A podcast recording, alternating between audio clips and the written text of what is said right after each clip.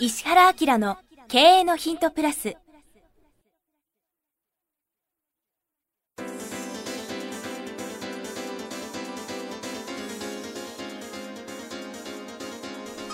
ポッドキャスト石原明の経営のヒントプラスは、勝てるビジネスモデルや売れる仕組みの作り方、経営者や起業家が持っておくべき能力とその磨き方、リーダーの育成や強い組織の作り方などについて、経営コンサルタントの石原明がリスナーの皆様からのご質問に直接お答えする形でお伝えしていく番組です。企業を継続・発展させるためのノウハウを提供する日本経営教育研究所がお届けいたします。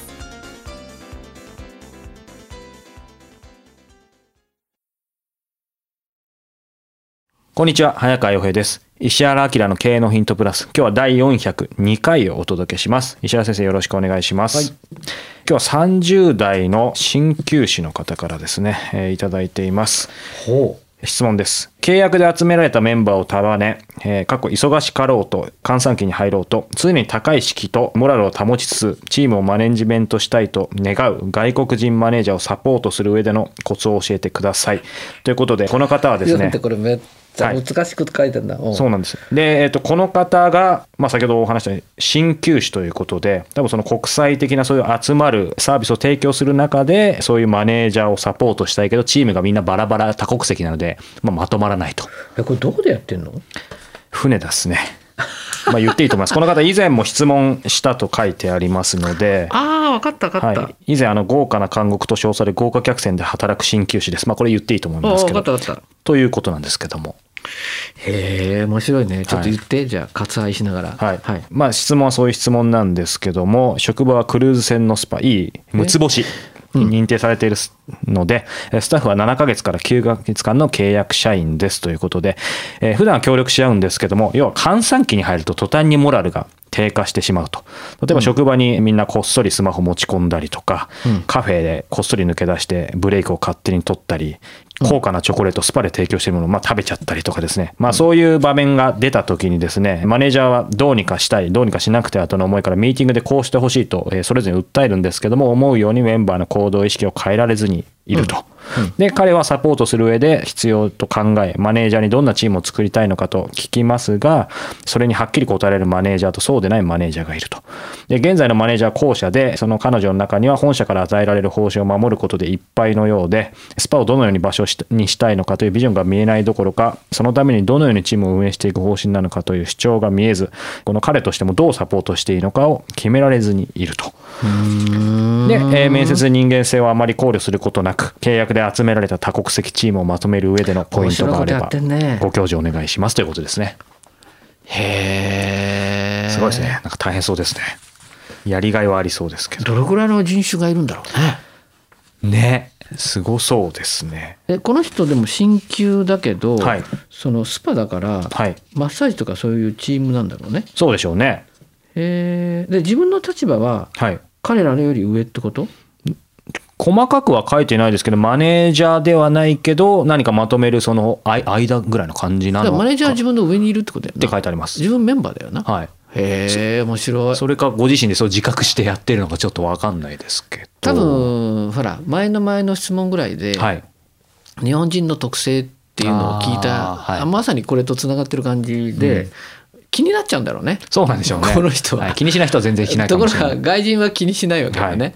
でしょ、うん、でところがそのマネージャーマネージャーでミッションがあって、はい、そのミッションをやんなきゃいけないと。だからそのおもんぱかっちゃって、そのマネージャーの女の子に対して何かアドバイスしたいっていう話なんだろうね。多いですね。へえ、これどうだろうか早川君。自分がこの鍼灸師の彼だったりマネージャーだったらどうします？でもなんかいい答えしたいですけど、これ環境面白いよ。だって船だろ、うんうん、暇だったら来んなって言えないわけじゃん。そうですね、うん、いやただこの方のその目的が何なのかによると思うんですよね。なんかちょっと質問に答えにならないかもしれないですけど、この方がこの中で何したいかっていう、いや多分これ自分がマネージャーになった時のことを想定しながら、はいうん、どういうふうに多国籍の人たちをマネジメントしたらいいかっていう話だろうな。なんかその期間限定でね、この仕事自体があるみたいなんで、こっからじゃあまたマネージャーになるっていうことなのかどうかもあると思うんですよね。うん、多分この船でしょ。でメンバーがじゅうにんぐらいじゃないの、はい、で、まあ、繁忙期は仕事がバンバン入ってくるからいいけど、はい、問題閑散期っていう時にどうするかって言った時に、うん、多分じ自分をそういうとこに想定しながらどういうふうにやったらいいのっていうのを考えてるんだろうな。認証を上げてるわけですよね。そうそう、だから面白いじゃあ面白い話だよね、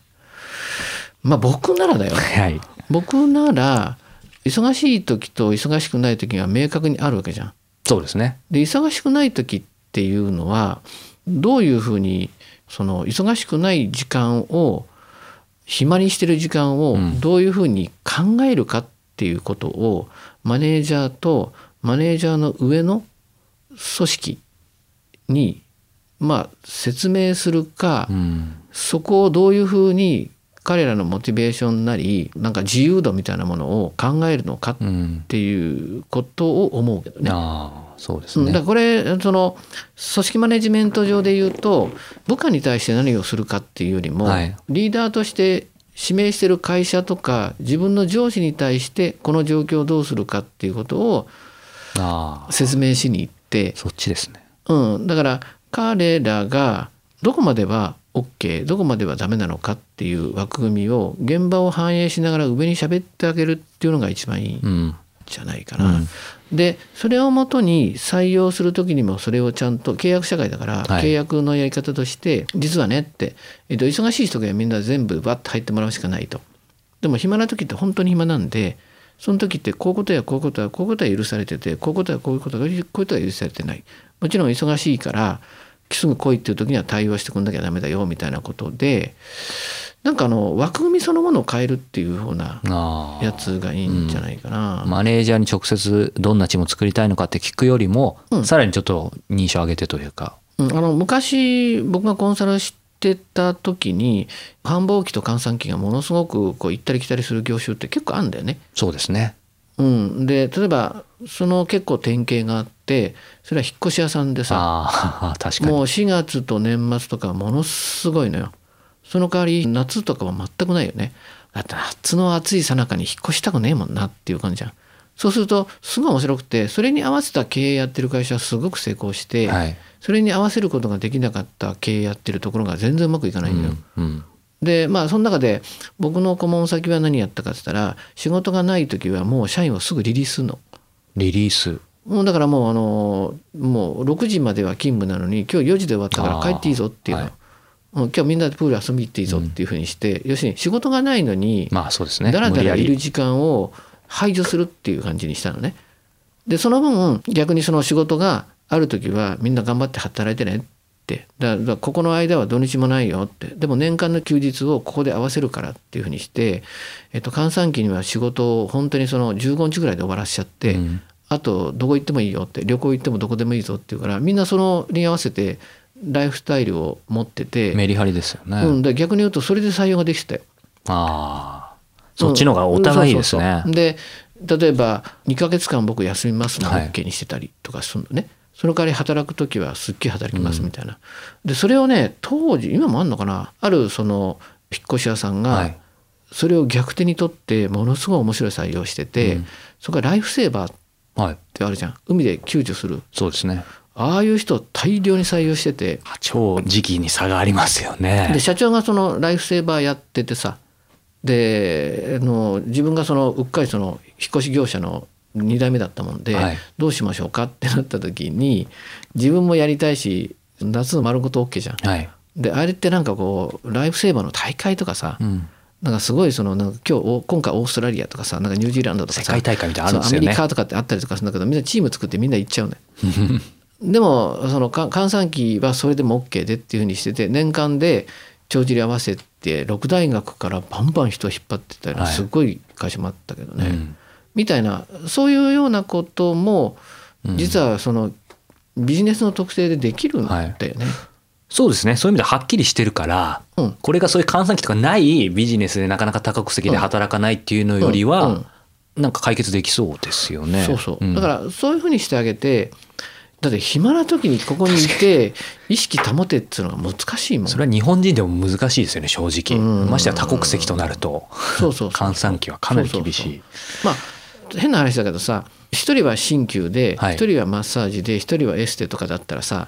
その代わり閑散期の間にちょっとだけワークしてもらって、それぞれがそれぞれを施術して全体のスキルを上げるとかね。あ、それはいいですね、うん、それとかと学習をいちにちにいちじかんだけはやってくれとか、はい、うん、なんかこうちょっと寄せといてみたいな、それでこうスキルアップするみたいなことはみんなアグリーだよねみたいなことやれば、うん、まあいいのかもしれないけどね、はい、っていうような、そういう感じがするね。ですね、うん、この方船で聞いてるのかちょっと分かんないですけどもね、また降りた際は遊びに来ていただいて、はい、さあこの経営のヒントプラスと連動してちょうど月末ですので、経営のヒントプレミアムもちょうどリリースになった頃かと思いますが、今回だいななじゅうななかいということで、衰退する日本のマーケット、今こそ海外に出なければならないというテーマですけども、先生ちょっとだけ、ね、まさにここ数週間の質問が海外案件多かったね、はい、な, なぜか多いですね。だまあその感じになってるんじゃないかな、まあ、この方も船の上ですしね。そうそうそう、だからまあ日本人がそう世界に出てってっていうことや、あの日本のマーケット衰退しながら、あとその日本が経験したことっていうのが実は世界の先取りだったみたいなことがね、はい、あったりとかすることで、うん、まあ全ての会社がっていうわけじゃないけど、近い将来的には海外にマーケットを広げなきゃいけないって思った時に、うん、はい、僕がどんなことを考えてすでに準備してるかみたいなことも、ね、今回ちょっとコンサルの立場として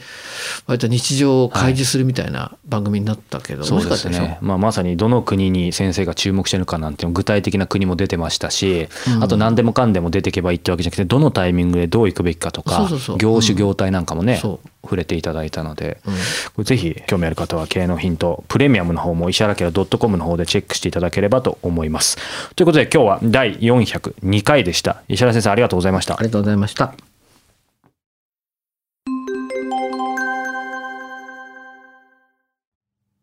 番組よりお知らせがございます。当番組はだいいっかいより無料で公開しておりますが、番組回数の増加によりポッドキャストの登録数の上限に達したため、 iTunes やポッドキャストアプリで全ての回をお聞きいただくことができなくなっております。ウェブサイトではだいいっかいから全ての回をお聞きいただけますので、ウェブサイト石原明 .com のポッドキャストのバナーからアクセスしていただき、経営のヒントプラスをお楽しみください。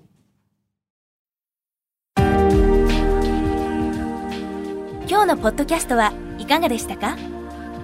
番組では石原明への質問をお待ちしております。ウェブサイト石原明 .com にあるフォームからお申し込みください。 ユーアールエル は ダブリューダブリューダブリュー ドット アイエスエイチアイエーアールエー ハイフン エーケーアイアールエー ドット コム ダブリューダブリューダブリュー ドット いしはら あきら ドットコム です。それではまたお耳にかかりましょう。ごきげんよう。さようなら。